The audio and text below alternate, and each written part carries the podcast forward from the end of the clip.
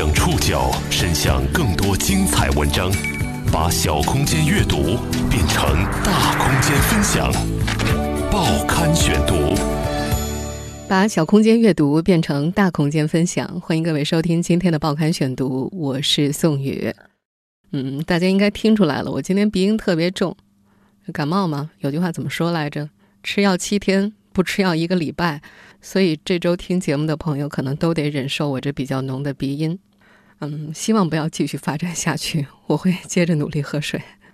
题外话就不说了。今天的报刊选读呢，要为大家分享一篇来自《中国青年报》的文章。我们要一起去认识一群游戏开发者们。我们今天要来认识一群免费真人扮演游戏的开发者们。他们开发的游戏上线一周就有超过八点六万名用户下载试玩，好评率达百分之八十七。如此大获好评、吸引眼球，和开发者们的身份有关。我们是上海中学国际部十一年级的小队，他们是七位零零后高二在读学生，也和游戏的主题相关。他们讲述的是中学生性教育。报刊选读，今天为您讲述中学生性教育游戏改变了什么。十七岁的高中男生温安志在出发的时候发现安全套还没买。地铁旁边刚好有家便利店，他有点渴，先从饮料柜里挑了瓶葡萄汁儿，然后溜达到收银台，他没敢细看。随手从花花绿绿的架子上抓了盒安全套和葡萄汁儿一起拍在了柜台上，等待结账。他的目光望向别处，不想和收银员对视，更不想和那个盒子对视。他有点紧张。天哪，赶紧结账吧！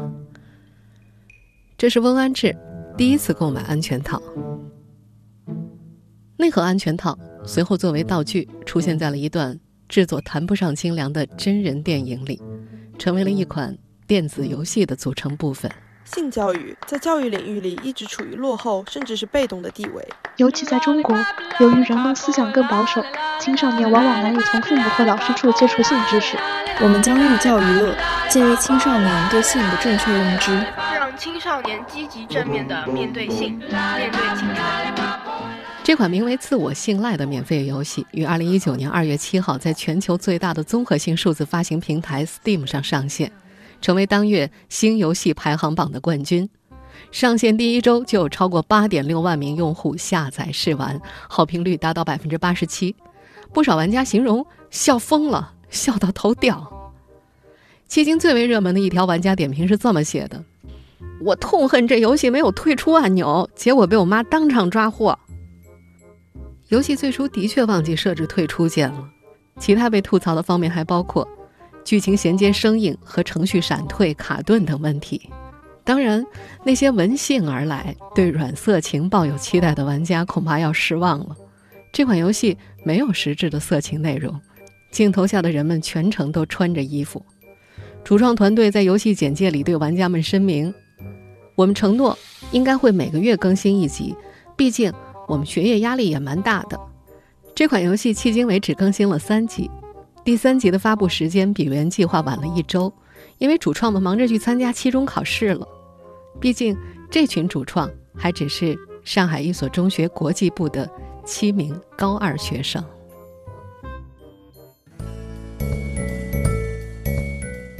这到底是一款怎样的游戏？这些还在念高二的学生是怎么拍摄并制作出这部真人扮演游戏的？报刊选读继续播出：中学生性教育游戏改变了什么？我发现一道菜都没有做。游戏开头一幕设定的是一对学生情侣正在男孩子家里打电子游戏，玩着玩着，一不小心就到了半夜。天哪，已经这么晚了，我要回家了。为了说服女孩留宿。男孩开始了层层递进。你要怎么回家？而且我家离你家这么远，地铁又十点钟就停运了。嗯，那那只能打车了吧？打车不好吧？而且你看最近滴滴顺风车那个事情，真是太不安全了。当女孩露出那也没别的办法的神情之后，男孩放出了终极连环大招：先送个意味深长的眼波，然后再提出了建议。这样吧，我爸妈今天也不在家，而且我床还挺大的，要不你就跟我待一个晚上吧，也不会发生什么可是，就在这个时候，剧情戛然而止，屏幕弹出了第一个对话框：要不要留宿？如果选择不留宿回家，玩家会获得绝世高手的称号，游戏也就到此结束了。不过，即使知道正确答案是什么，很少有玩家会这样选。选择留宿，下一幕就是穿着豹纹睡衣的男孩洗澡归来，向女朋友寻求爱的抱抱。剧情进展的特别快，在女友提出戴避孕套的时候，男生拒绝了。呃，你很逊哎，那种东西戴了，我们两个都没有什么感觉了，所以还是不要了吧。哦，那还是算了吧。不过，这些在游戏里科普安全套使用的少男少女，自己也是第一次和安全套见面。哦，你要不要买下避孕套？游戏里的这句台词，作为团队领袖的赵雪伦拍了四五遍才过。这个女孩说，台词太羞于说出口了，很多尴尬的镜头都要 NG 很多次才能够拍完。而游戏当中所谓的一夜激情镜头，也只是男生俯身在摄影师的上方，变换角度亲吻摄像机拍成的特写。这个由两名男生和五名女生组成的团队，几乎包办了从编剧、导演、摄像、演员、开发、推广到调研、游戏英文版翻译的所有工作。考虑到他们的受众是未成年人，镜头下的红酒杯里摇曳的液体其实是葡萄汁儿。准备道具的时候，他们以为在药店买验孕棒需要什么证明，为了避免尴尬，还绕道去了网络商城。拍摄地点或是直接定在了队员的家里，或者是到网上预定的民宿。因为场地所限，有关医院的剧情都是在厨房里拍摄的。他们还请来女同学当化妆师，为了保证画面更美，有人举着柔光伞负责打光。这款游戏里还包含着很多玩梗的片段。当游戏女主向家人坦白自己怀孕的时候，客厅电视里正播放着《回家的诱惑》。游戏中还有一部分台词更是致敬了台湾教育片《早知道男生也会被性侵》。你去玩这款游戏的时候，会发现这些主创们出色的不精湛演技赋予了游戏极强的喜剧灵魂。比如，女主得知自己怀孕之后的镜头被人截图做成了表情包，玩家们乐不可支地吐槽。高中生发现自己意外怀孕之后怎么能笑啊？还笑得那么开心。还有游戏用户留言：“我怎么就稀里糊涂的在一路爆笑中打完了游戏，还咽下了硬核科普呢？”这款制作并不精良的性教育游戏在网络世界收获众多美誉。这群中学生又是怎么想到制作这样一款游戏的呢？报刊选读继续播出：中学生性教育游戏改变了什么？二零一八年十月十五号，高中生翁安志收到了同学赵雪伦发来的微信：“搞 CTB 吗？”CTB 是中国大智慧创新研究挑战赛的英文简称，这是一项由哈佛大学、清华大学等学校的有关机构面向中学生举办的竞赛。竞赛的优胜者更容易被大学录取。往届的获奖课题包括教会老年人使用微信、改善干旱地区的灌溉系统。防止城市盲道被占用等等。竞赛官网上有一句话特别醒目：“你做过什么让世界变好一点的事吗？”在决定参加这项比赛之后，赵雪伦和温安志的团队取名叫做 “Eradicate”。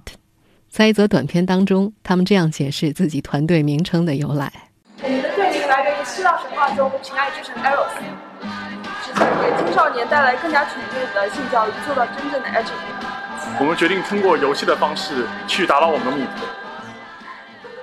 游戏名称“自我信赖”，性教育的“性”则是自我信赖的谐音。他们想传达，角色和命运靠自己的选择。身为一名游戏爱好者，温安志从其他游戏中获得灵感，用真人拍摄的视频作为游戏内容。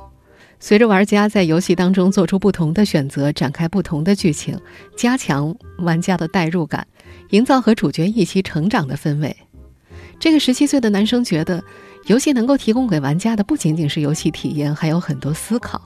他认为，游戏也许是一种新颖的宣传方式，能够让人接受那些较为死板的枯燥的知识。在自我信赖里，全是未成年人可能会遇到的场景：男孩、女孩过早发生性行为、意外怀孕怎么处理？男男性行为如何预防性病？女孩的姨妈期以及男女交往期间的互相尊重。发生无防护性行为的女生发现月经迟迟不来的时候，玩家会面临三个选项：买验孕棒查验，应该没那么倒霉算了；还有向妈妈坦白。被告知女友怀孕之后，男生面临的选项是和家长坦白并选择后续处理，跟他私奔。溜溜球，和女友一起去堕胎。我走到这个地方不能待了，走走走走走走走。如果玩家选择了私奔，游戏中会响起振奋人心的背景音乐，男女主手拉着手在社区花园当中忘情奔跑一米，然后屏幕就黑掉，浮动这样一段字幕：你和女朋友一起私奔到了远方，并和家人断开联系。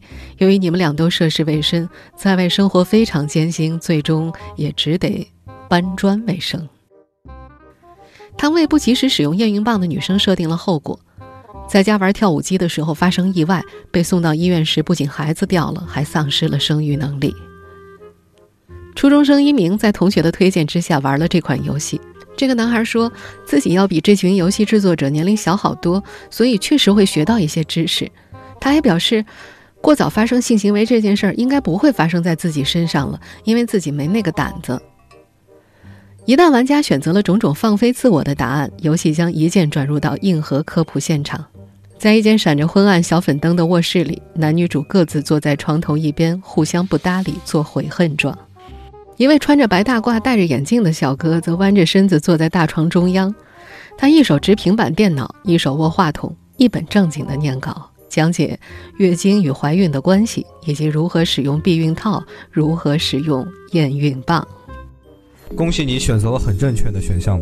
如果你真的发现你怀孕了，最好需要和大人沟通，因为你作为未成年人，经历的世面较少，不一定能做出最好的选择。一时自己冲动的选择，只会为自己和他人带来更大的伤害。而家长作为你永远的后盾，你应该去信赖他们，不要将这么重要的事瞒着他们。这群中学生决定做这款性教育游戏，是受到了现实的启发。儿童性侵、直播平台上的未成年母亲、艾滋病病毒的传播，种种社会新闻让他们心惊，他们想有所改变。更让人安慰的是，这款游戏的开发得到了老师和家长的支持，他们几乎没有听过反对的声音。报刊选读继续播出：中学生性教育游戏改变了什么？整个游戏的开发。就像玩游戏时的升级打怪一样，需要团队合力解锁。为了让游戏更具有说服力，他们到学术期刊的数据库里去查阅论文，利用讲座的机会向检察官了解性侵案件以及相关法律。他们还在上海一家男士分娩体验中心感受了女性从痛经到分娩的痛苦，男生们痛得龇牙咧嘴，只能够靠暴力搓揉手中的抱枕转移注意力。上海两位妇产科医生到他们所在的中学开性教育讲座，他们觉得和自己的项目很有关联，就在讲座结束之后向医生们请教，并且还后续拜访了医生。医生们认为孩子们的想法执行起来可能会有些艰难，但还是给了鼓励和肯定。游戏完成之后，他们给医生发送了一个版本，对方的评价是不错。在游戏开发的过程当中，他们几乎没有听到过反对的声音，没有人觉得这是一件不该做的事情。男生翁安志在接受《中国青年报》采访的时候说：“他们也和各自的父母聊清楚了，父母都是支持理解的，也有需要说服的，但说服点只在不和学业冲突、保证学习时间上。尤其是在游戏发布之后，有些家长没有 Steam 账号。”但是他们会看许多游戏视频来了解支持孩子们的作品。承担游戏开发的翁安志强调，游戏都是在不耽误学习的基础之上，利用课余时间完成的。他从初一开始接触编程，但在这次实战当中，更多靠的是自学。他把游戏的开发日志发布在了网上。用他的话讲：“你们永远也不知道我在发布这条日志之前经历了什么可怕的事情。”他们的辛苦也获得了学校老师的认可。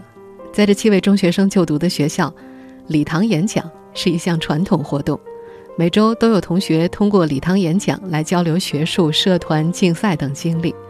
因为觉得这是一件值得分享的事情，这个团队也向校方提出了申请。最终，在学校礼堂，他们向将近三百名师生进行了一次宣讲，介绍了这款游戏的制作初衷和制作过程，还在现场演示了游戏。他们的一位老师专门去下载了《自我信赖》，并且还玩通关了。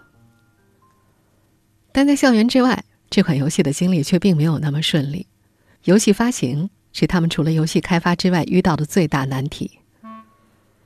自我信赖这类由独立开发者创作的游戏，在业内被叫做独立游戏。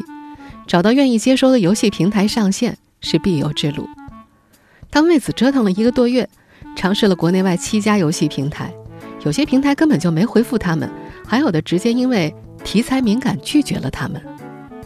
莫安志想不明白，凭什么某些充斥着巨乳的策略卡牌类游戏能够过审，还能够上推荐？他们这么一款正能量的、有着教育意义的游戏，全程啥也没录，却被套上了枷锁呢？在最终发布的 Steam 平台上，自我信赖的成人内容描述一栏当中的介绍是，含有避孕套、避孕药、验孕棒等计生用品的直接镜头。但是，这并不妨碍它的用户自定义热门标签当中会有色情内容这一项。这个标签在主创们看来是曲解的。性教育不等于要拥有性行为的内容啊，也不一定要拥有色情内容啊。根据二零一八年的数据，Steam 平台平均每周有多达一百八十款游戏上线。自我信赖上架之后，就像是一滴水汇入大海那样，悄无声息。团队成员的同学以及同学的同学，甚至同学的同学的同学，都是最早的试玩者。这场由同学们自发组成的接力，沿着社交网络传递着。有位玩家说：“因为媒介有趣，内容也有趣。通常一个人甩链接进入班级群之后，看见的人又会把链接甩进其他的群。”这款性教育游戏刚上线第一周，并没有获得很多关注，直到二零一九年的情人节，也是从那天开始，越来越多的好奇者包围了这群高中生。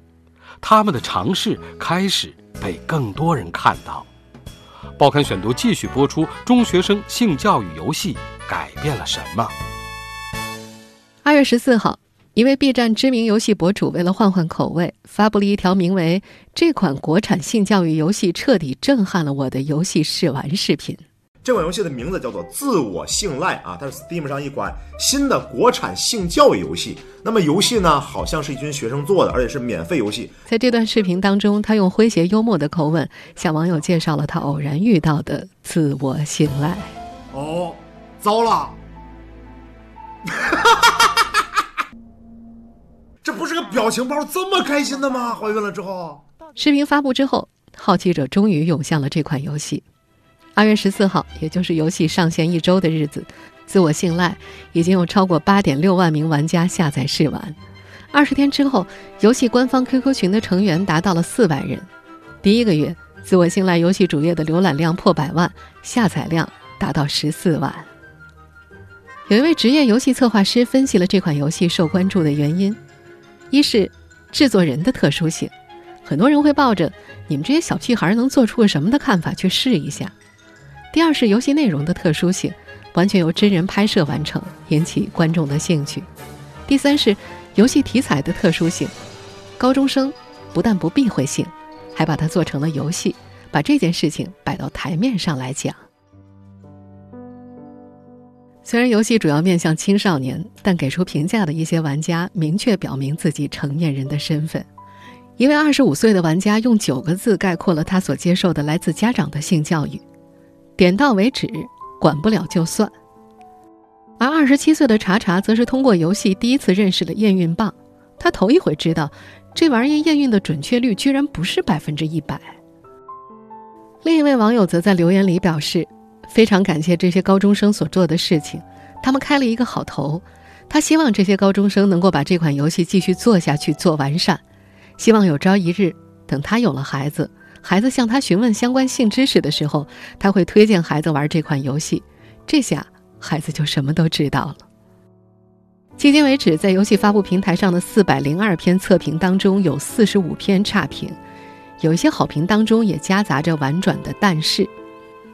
大多数的观点认为，从游戏的角度来看，差评；但从性教育的角度，还可以吧。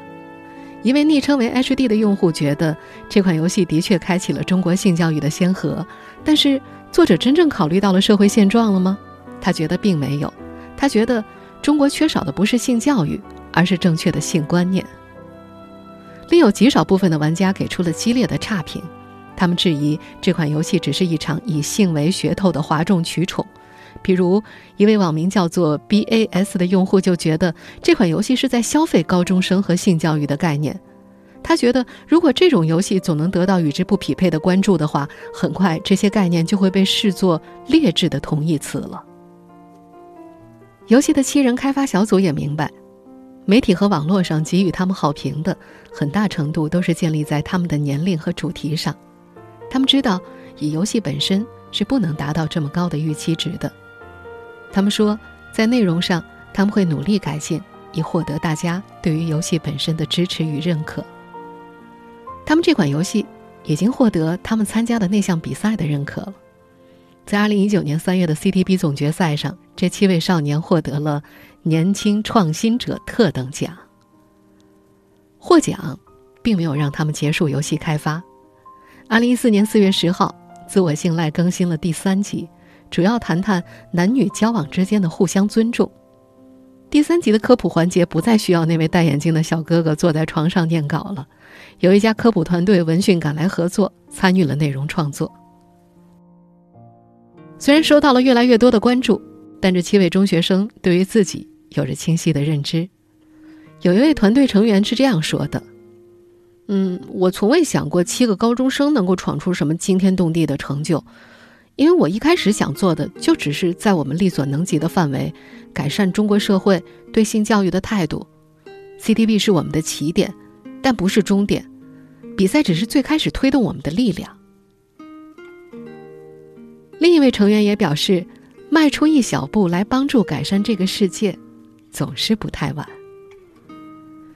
在十七岁的翁安志看来，从零开始是一件很有挑战性的事情，同时也很好玩儿。他说：“假如这款游戏无人问津，他会感到气馁，但绝不会后悔。无论如何，他会自豪地对别人说：‘瞧，我多伟大！我从零开始做了一款游戏。’”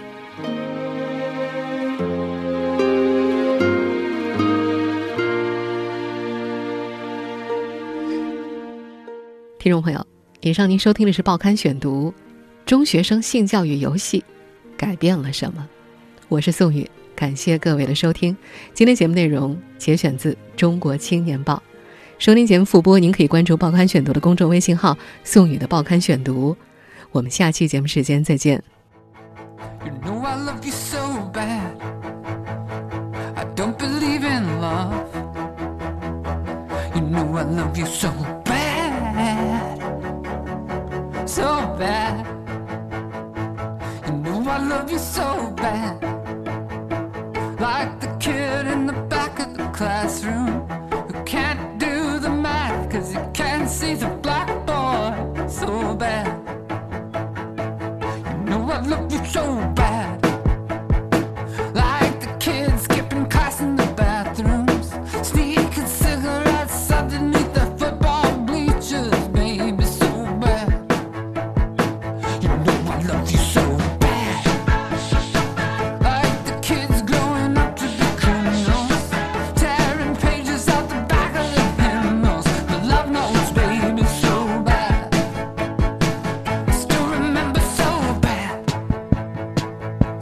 Mom got